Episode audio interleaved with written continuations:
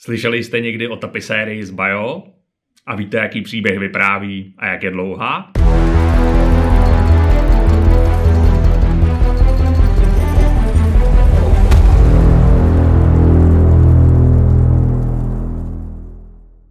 Mé jméno je Daniel Res, jsem historik a vítám vás ve Stroji času. Pořadu na různá témata z českých i světových dějin, kde budeme společně, jak jinak, cestovat časem. A téma dnešní epizody je Vilém dobyvatel. A teď už nahodím stroj času a přesuneme se do Anglie 14. října 1066. Konkrétně na návrší nedaleko Hastingsu. Normandský vévoda Vilém, zvaný Bastard, brzy ráno zaútočí na hřeben, na kterém stojí anglický panovník Harold. Obě vojska mají asi 8 tisíc mužů a na středověké poměry se jedná o jednu z největších bitev. Nebojuje se taky o nic menšího než o anglický trůn. Vilém nakonec vítězí a Harold je mrtev. A z Viléma Bastarda se stává Vilém dobyvatel. Uh, takže hm, Vilém dobyvatel, vlastně, jak jsem tady říkal, známý jako Vilém Bastard, se narodil roku 1027 eh, v normandském městečku Falaise a dodnes eh, tam na náměstí vlastně ve Falés před hradem, kde se právě ten Vilém dobyvatel narodil, stojí eh, obrovská bronzová socha Viléma dobyvatele. To je teda z 19. století, ale to městečko je na něj opravdu, opravdu hrdé. A potom eh, je tam ještě několik normandských kostelů právě z doby toho Viléma dobyvatele, kterého připomínají. No a na tom hradě, kde se mm, Vilém dobyvatel narodil, eh, tak potom také měli za druhé světové války nacisté na věži, která se dochovala právě dělo eh, protiletadlové obrany. Takže jak se, jak se to často ty dějiny potom různě prolínají. Eh, Vilémovi předkové byli vikingové, a tedy normané, neboli muži severu. Eh, obávaní nájezdníci právě ze severských zemí, ze Skandinávie, eh, jejichž tihlé lodě budili hrůzu po celé Evropě a právě pomocí ústí řek oni byli schopni se dostávat i do hluboko do vnitrozemí a už třeba v 9. století útočili přímo i na Paříž, v 8. století právě o století dříve na Anglii a dostali se pomocí těch řek až eh, třeba do mm, středozemního moře, potom do jižní Itálie, kde založili vlastně rod Oteville, tehdy slavný Norman Robert Giscard, eh, vévodství z Apulie a Kalábrie a potom i Sicilské království na východě, zase jako takzvaní Variagové, eh, založili Kijevskou Rus, Rurikovci, tady byl známý rod a potom bojovali někteří ty normané dokonce až v Konstantinopoli v jednotkách elitních byzantských císařů. Že opravdu velcí válečníci. No a Eh, v tom devátém vlastně eh, století tedy právě eh, pořádali nájezdy už i do té severní Francie a roku 911, to je tady takový klíčový rok, tak dostal právě od francouzského krále jeden z těch nájezdníků, Rolo, zvaný Chodec, protože byl tak veliký, že ho neunesl údajně žádný kůň, právě tu Normandii v Léno, aby ten panovník si nějak zajistil tu obranu a už s těmi vikingy tedy neválčil a vlastně Rolo přestoupili na křesťanství a stal se teda tím normandským vévodou. A Rolo byl právě třikrát pra dědeček Viléma dobyvatele. No a odtud teda ti normané jsou usazení v té Normandii. No a takzvané, která je teda e, podle nich i nese jméno. No a právě potomek Rola byl tedy i otec Viléma dobyvatele, e, Robert The Magnificent, Robert Nádherný, velkolepý, ale také někdy zvaný jako Robert Ďábel, protože se občas totožňuje s legendou, která vypráví o jistém rytíři, který právě e, byl nesmírně krutý a hříšný, choval se právě velice hanebně, ale nakonec se obrátil tedy na víru a vykonal právě e, potom rytířské skutky a dobře to s ním zkrátka dopadlo, ale příběh Roberta Ďábla tady bývá někdy asociovaný tady s tím otcem toho Viléma dobyvatele. No ale jak vypovídá Vilémová přezdívka, Vilém Bastard, tak on byl vlastně nemanželského původu a mm, ten Robert Nádherný ho měl s dcerou Koželuha z toho Falé, údajně právě ji viděl, jak pere prádlo z toho okna zase toho hradu v tom Falés a mm, okamžitě se do ní právě zamiloval, jak praví ta legenda, a právě měl s ní potom Viléma.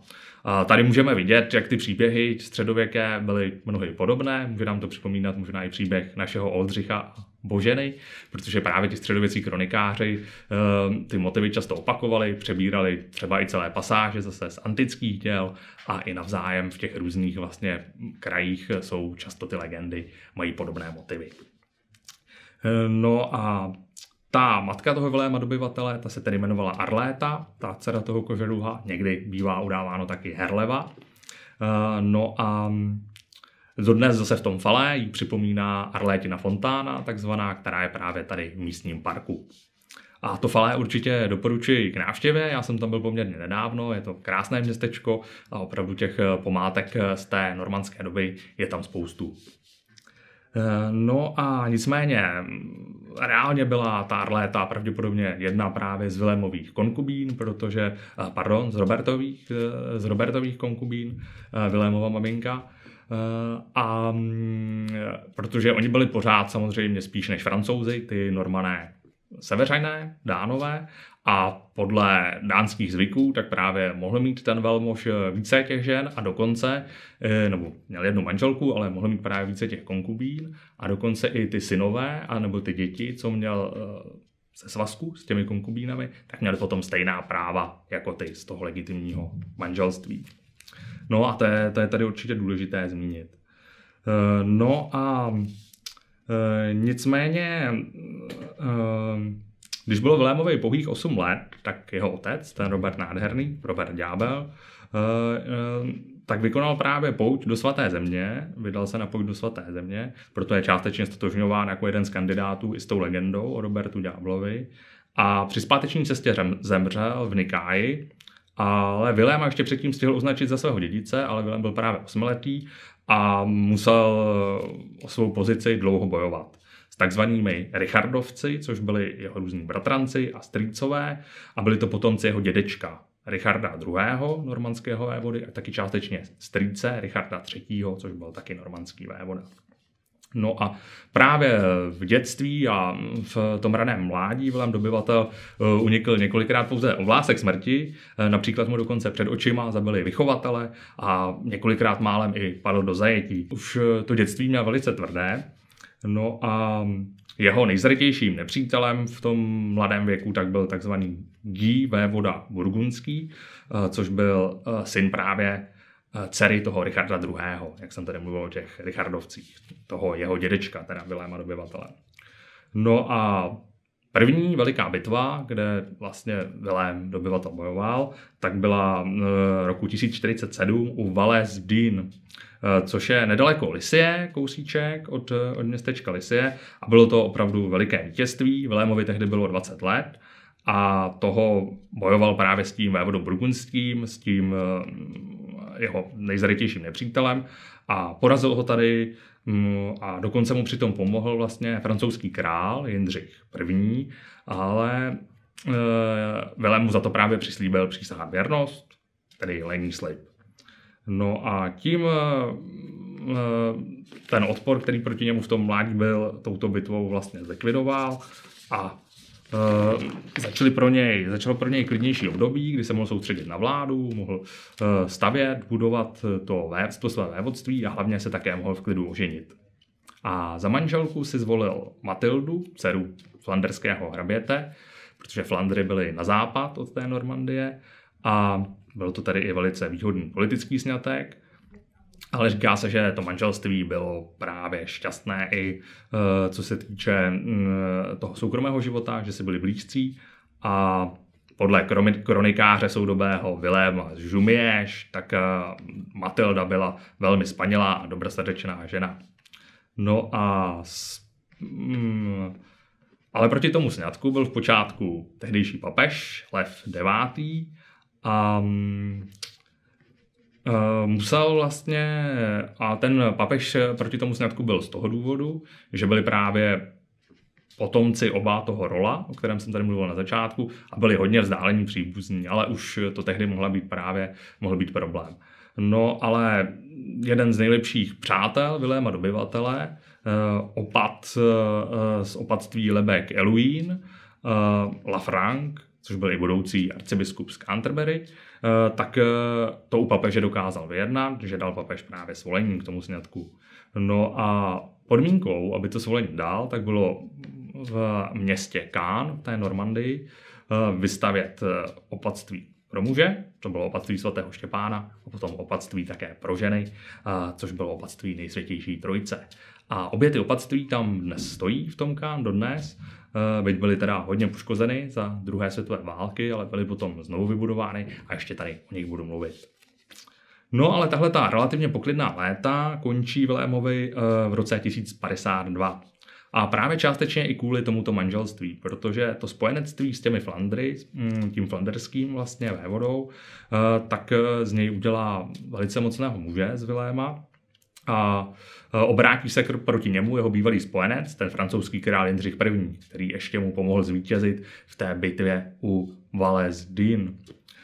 No a ten eh, francouzský král Jindřich tak proti Vilémovi podpoří eh, jeho strýce Viléma z Arké a s tou královskou podporou právě ten Vilém proti Vilémovi se zbouří ale Vilém dobyvatel teda toho Viléma z Arké potom se mu podaří oblehnout přímo v tom městě Arké a po roce se mu tady ten jeho strýc, ten odpůrce, ten Vilém z Arké s celou tou posádkou vyhladovělou vzdá.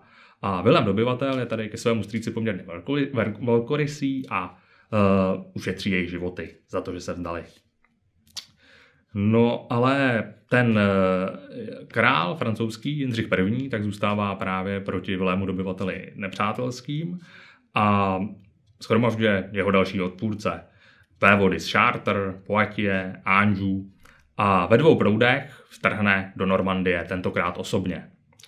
No a Schromáždí tedy dvě armády, proto říkám ve dvou proudech a e, té jedné armádě tedy velí osobně a velení nad tou druhou svěří svému bratrovi. Vilém dobyvatel tedy postaví proti Jindřichovi také dvě armády a velení té druhé armády, které nevelí sám, také svěří svému bratrovi, nevlastnímu bratrovi Robertovi z Morté. No a právě ten Robert z Morté, tak tady mm, Eh, ta jeho spojenectví se prokáže pro Viléma jako klíčové, protože porazí právě zase toho bratra, toho panovníka Jindřicha, protože on tu jeho armádu překvapí brzy za úsvitu v ležení a mm, porazí vlastně, porazí vlastně úplně kompletně, je takřka celá zničena. No a dokonce Vilém dobyvatel posílá Jindřichovi zprávu, co se s tou druhou armádou stalo, kterou vedl ten jeho bratr. No a což musí být neskutečně ponižující, ten Jindřich tomu nejprve nevěří, ale potom mu to jeho lidé potvrdí, takže se nedá nic dělat a právě vyhodnotí to, že jeho situace je beznadějná a tu Normandii opustí, uteče. No a mm, definitivnímu rozhodnutí v boji právě mezi Jindřichem I. a Vilémem dobyvatelem, tak dojde v bitvě u Varavil roku 1057. A právě tady zase opět schromáždí mm, Jindřich I. poměrně silné vojsko a, a eh, táhne vlastně celou tu Normandii poměrně nerušeně, ten Vilém dobyvatel ho sleduje, nechává ho eh, jenom pozorovat svými, vědy, svými zvědy a on obsadí dokonce Kán a tahne až k Ruánu, ten Jindřich, ale dostane se k potom přechodu řeky Dýv a tam má právě Vilém připravený plán, jak Jindřicha porazit. Protože uh, ta, ten přechod, ten brod té řeky Dýv je poměrně blízko moře, tak je to tam ovlivněné přílivem a když poměrně značná část vojska právě Jindřicha překročí tu řeku Div, eh, tak už se začne ten příliv pomalu zvedat. A v tu chvíli Vilém, který je schovaný v nedalekém lese se svým vojskem, zaútočí právě na ten zadní voj. Eh, který právě nestihne, protože jak je napaden, tak mu je samozřejmě zabráněno, aby tu řeku překročil a ten příliv stoupá opravdu rychle, takže ten zadní voj se najednou ocitne v pasti, Vilém ho celý zlikviduje a dokonce zatím ještě v počátku té bitvy i někteří vojáci z toho předního voje, kteří se snaží uh, přijít na pomoc tomu zadnímu voji, tak se zase utopí v té řece. takže je to opravdu další zase velká porážka pro toho Jindřicha a z té už se nikdy nevzpamatuje, z té prohry uvaravil Jindřich a dokonce někteří kronikáři píší, že potom o několik let později zemře hambou. Takže to je samozřejmě úsměvné, ale uh, pro Viléma dobyvatele je to rozhodující vítězství ve Francii, ten rok 1057, bitva u Varavil, kdy už má opravdu uh, zajištěno i to vítězství nad tím francouzským králem. No a všechno právě pomalu e, nám spěje k tomu roku 1066, o kterém jsem tady mluvil. Někteří angličtí historici ho dokonce považují vůbec za jeden z nejvýznamnějších, ne ale nejvýznamnějších letopočtů v celých britských dějinách. No a e, Vilém dobyvatel e, tady právě usiluje i o korunu Anglie, aby ji připojil k tomu svému normandskému vévodství. A Teď bych se vlastně, jak ten film dobyvatel získal na tu angli, anglickou korunu nárok. To bych se vrátil do roku 1013, kdy právě anglický král, anglosaský král tehdy, Ethelred, byl poražen Dány a utekl právě do Normandie. Vzal sebou svého tehdejšího syna, Edvarda, který byl zvaný vyznavač, a ten Edward tam vlastně vyrostl na normandském dvoře tehdejšího dědečka, Viléma obyvatele toho tady už několikrát zmiňovaného Richarda II. No a mm, dokonce právě byli i po ženské linii příbuzní už s těmi anglosaskými králi, ty normandští vévodové. A mm, Edward Vyznovač se stane potom, ten jak vyrůstal právě na tom normandském dvoře, eh, tak se stane králem Anglie roku 1042 a z vděčnosti za to, jak mu ty normané pomohli, tak eh, slíbí právě, pokud bude bezdětný, že se stane dědicem Anglie uh, Vilém dobyvatel. Uh, no a opravdu roku 1064, když už je Edward vyznavač vážně nemocný, tak právě žádné děti nemá, takže se rozhodne ten slib splnit a mm, toho Viléma právě jmenovat, potvrdit jako toho svého, jako toho svého nástupce. No a mm, v rámci toho anglického království tak je významný rod Godwinů a z něho je asi nejvýznamnější postavou Harold Godwinson, což je právě taky velký válečník, má pověst slavného válečníka díky svému tažení proti Velšsu, Velšanům, Velskému králi. Tady se traduje taková pověst, že ty Velšané po té, co je několikrát porazil Harald na hlavu, tak eh, dokonce už eh, raději hm, sami zabili svého náčelníka a jeho hlavu Haroldovi přinesli eh, a hm, pokořili se mu, aby nemuseli právě dále už s ním bojovat. Takže tohoto muže právě mm, velkého válečníka, významnou postavu, e, tak vyzve Edward jako svého podaného toho Harolda, aby Vilémovi právě oznámil, že se blíží čas, kdy on nastoupí na trůn po něm. No a Haroldovu loď ale za ženou právě před, při cestě přes kanál La Manche do Normandie z Anglie e, větry do Pikardie a tam je zajat. Velem dobyvatel jej ale z toho, mm, z toho zajetí vykoupí a protože mm, samozřejmě si je vědom, že mu nese v podstatě nabídnout anglické království. No a přece, přece jen ale si je vědom Haroldova postavení a není si tou vědností Harolda úplně jist, a ještě se s ním vydává na tažení, aby vlastně v boji společném proti svému nepříteli uh, uh, taky se třeba ta jeho lojalita mohla projevit. No a Harald tady s ním opravdu bojuje bok po boku proti bretaňskému vévodovi Konanovi a hlavně po té bitvě Vilémovi skládá přísahu a tedy ten lení slib, uh, že mu bude právě věrný. No a okolo té přísahy tam je spoustu zase různých výkladů. Samozřejmě podle normandských kronikářů eh, ta přísaha byla nespochybnitelná, byla jasná, byla dokonce nad eh, svatým písmem a svatými relikviemi, no ale zase podle zdrojů stranící Haraldovi tak eh, tam byla spíš v nějakém přátelském duchu, bylo to spíš spojenectví než slib věrnosti. No a potom, když se Harald vrátí do Anglie, tak Vilém dobyvatel si myslí, že to má hm, evidentně zajištěno, že i ten Harald bude Mm, věrný. No, ale když 5. Eh, ledna 1066 zemře právě ten Edward Vyznavač, tak eh, Harald se okamžitě druhý den nechá prohlásit králem Anglie.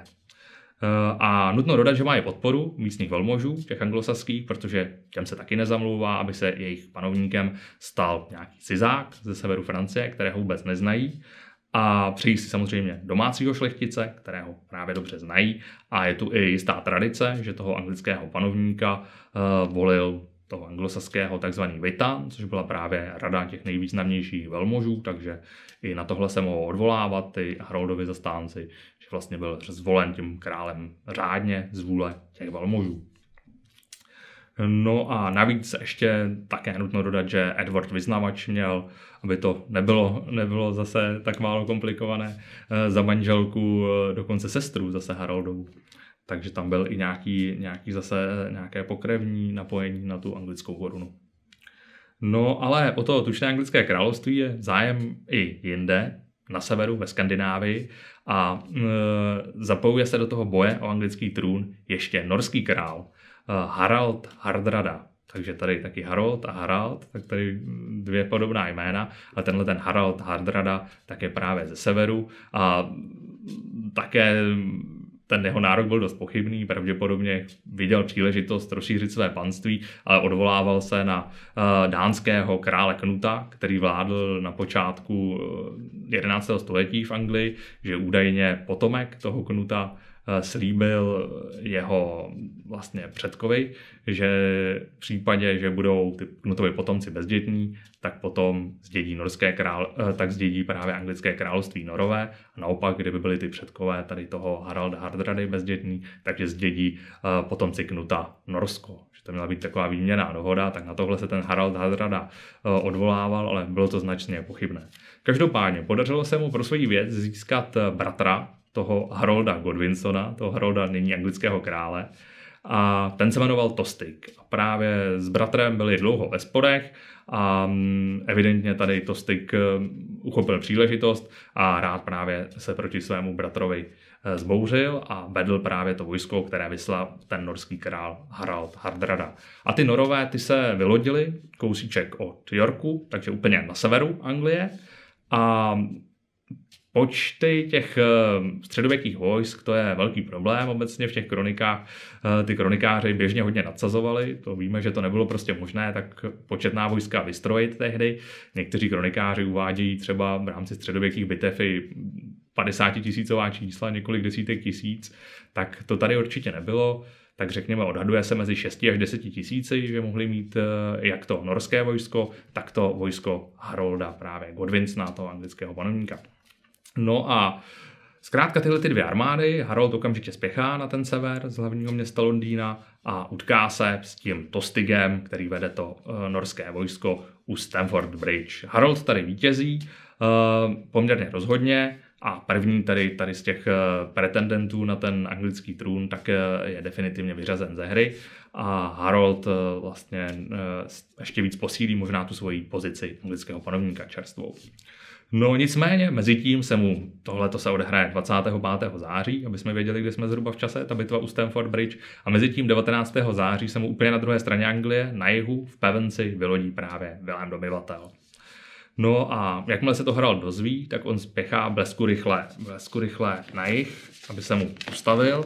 Vlastně z toho Yorku se přesune pěšky za pět dní do Londýna, což je neuvěřitel, neuvěřitelná rychlost na tehdejší dobu, neuvěřitelný výkon, ještě pro to vojsko, které právě svedlo bitvu. V tom Londýně odpočívá vlastně pouhých šest dní, aby jednak stihli dorazit nějaké posily z jiných končin země a to vojsko si trošku odpočinulo.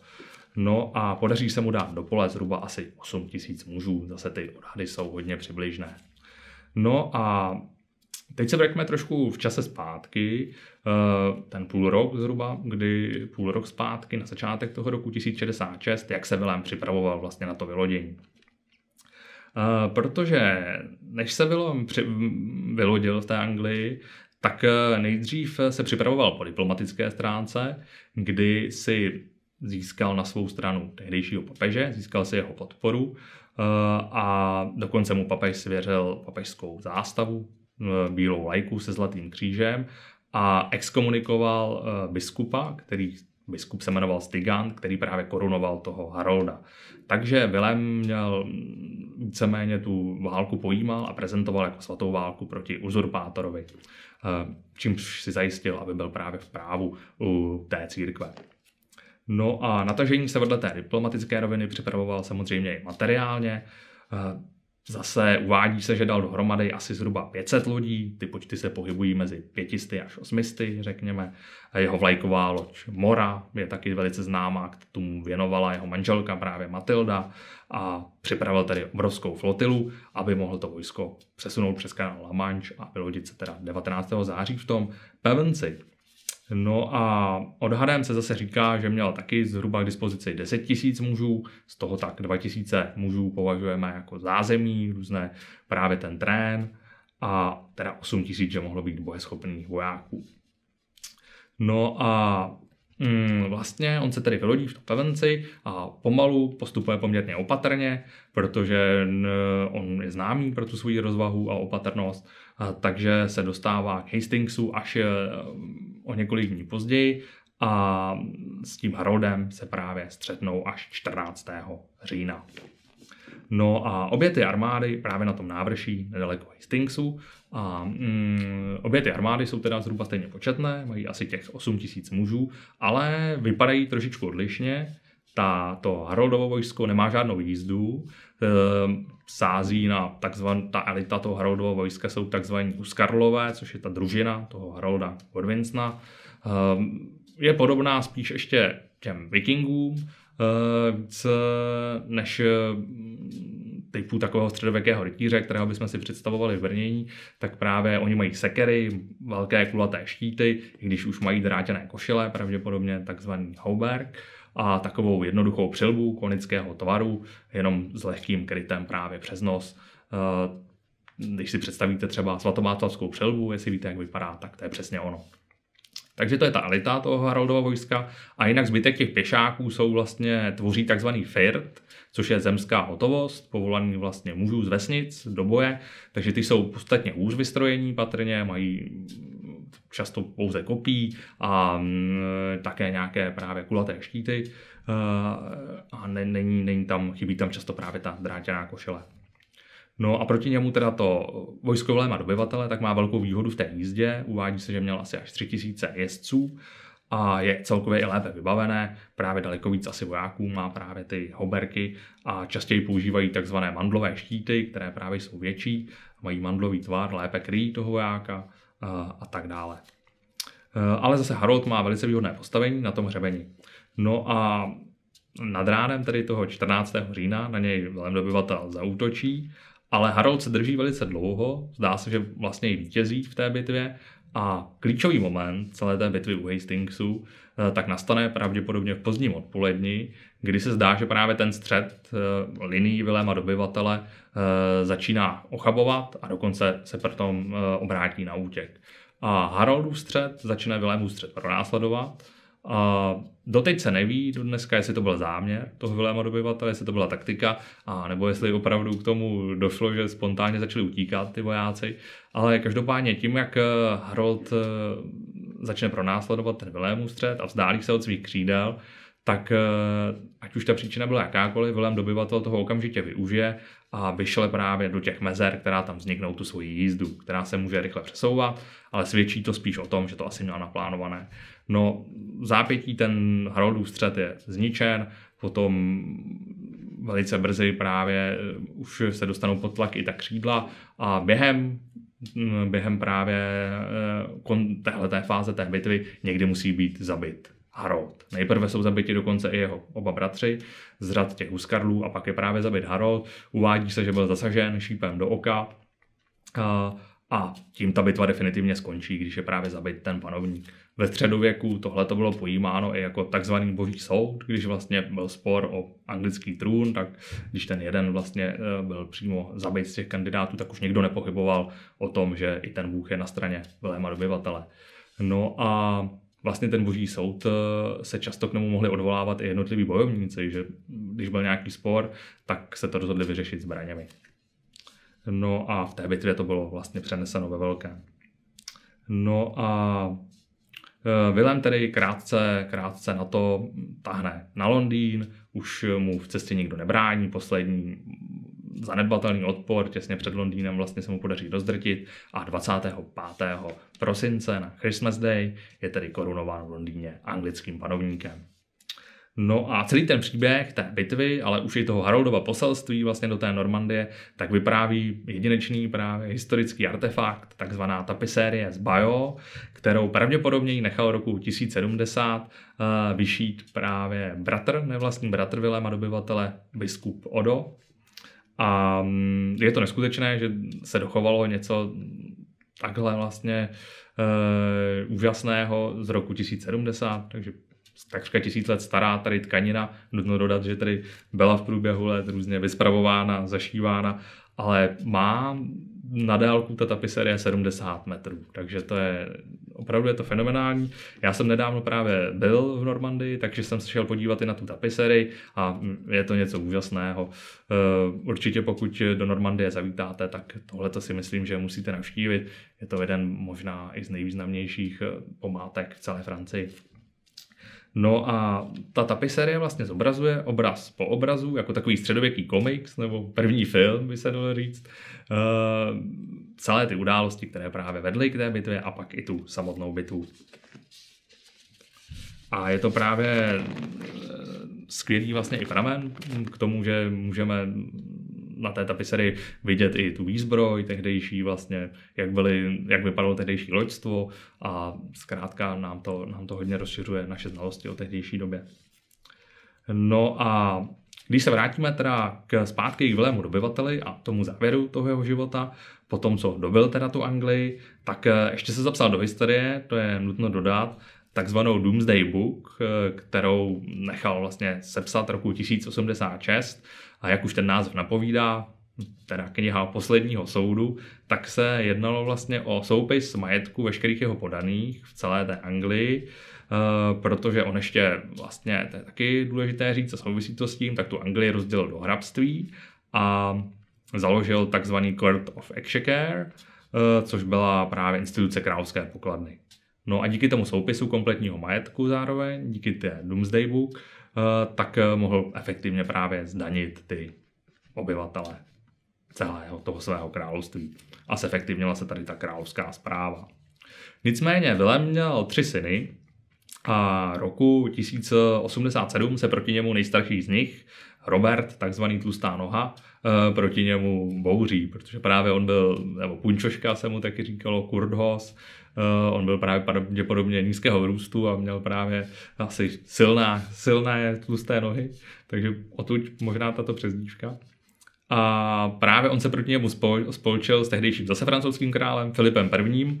A um, Vilém dobyvatel tady se proti něm vydal, uh, zase na vojenské tažení, ale už starý, tělnatý a uh, když vypaloval právě vesnice ve vévodství Vexin ve, Francouz, ve Francii, ve Vexinu, tak údajně právě jeho kůň se polekal těch plamenů, splašil se, Vilém ho nezvládl a právě poranil se buď to přímo pádem, anebo se uvádí, že se právě zranil o hrušku toho sedla a bylo tam asi nějaké vnitřní krvácení, zkrátka to zranění bylo fatální a následně, následně právě zemřel a je tedy pochován uh, v městě Kán.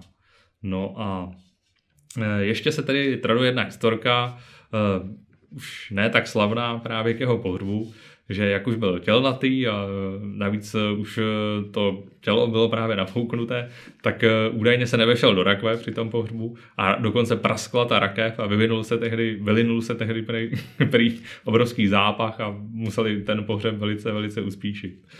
No, takže ale je právě pohřben tedy tehdy v tom mužském opatství, o kterém jsem tady mluvil, v tom Kán. A mm, je tam vlastně dodnes, i když ten hrob, jak jeho, tak právě ta jeho manželka Matilda, tak ta je zase pohřbena v tom dámském opatství, také dodnes, dá se to navštívit. Ale ty jejich hroby měly poměrně pohnutý osud, protože v roce 1562 byly kompletně zničeny i rozmetány právě jejich ostatky v rámci igenotských válek, protestanty, právě igenoty ale mm, přežila to jenom Vilémova stehenní kost, která je tam teda pohřbená dodnes. Potom, co byl ten náhrobek opraven, tak byl ještě zničen za francouzské revoluce a potom byl udělán nový, tedy v roce 1802 a na tom hrobě toho Viléma dobyvatele ho můžeme vidět v téhle podobě vlastně dodnes. a navštívit ho v tom opatství. No a to by teda bylo dneska k velému dobyvateli ode mě všechno, tomuto velikému vojevůdci středověku a velké postavě jak anglických, tak vlastně francouzských dějin. Oni právě ty dějiny těchto dvou národů jsou často propojené. Eh, no a já děkuju, že sledujete Stroj času, posloucháte Stroj času a přes léto ale plánuju právě si dát pauzu, takže možná ještě pro vás jeden díl udělám o Zdeňku Urbánkovi, disidentovi a e, vlastně jednomu z nejlepších přátel Václava Havla, takovému intelektuál, intelektuálovi opravdovému toho československého 20. století. A tak to bylo epizodu bych pro vás ještě možná udělal, ale jinak se uvidíme, uslyšíme případně na podzim. Tak jo, tak si užijte, užijte krásně léto a já se potom na podzim budu těšit. Tak řekněte mi, Hergo, někdo, co nám tady chybí, že chceme opakovat zas ty stejné chyby, ještě nejsme prachem zavátí, tak dvejme na to, ať se člověk nestratí, ach nestratí.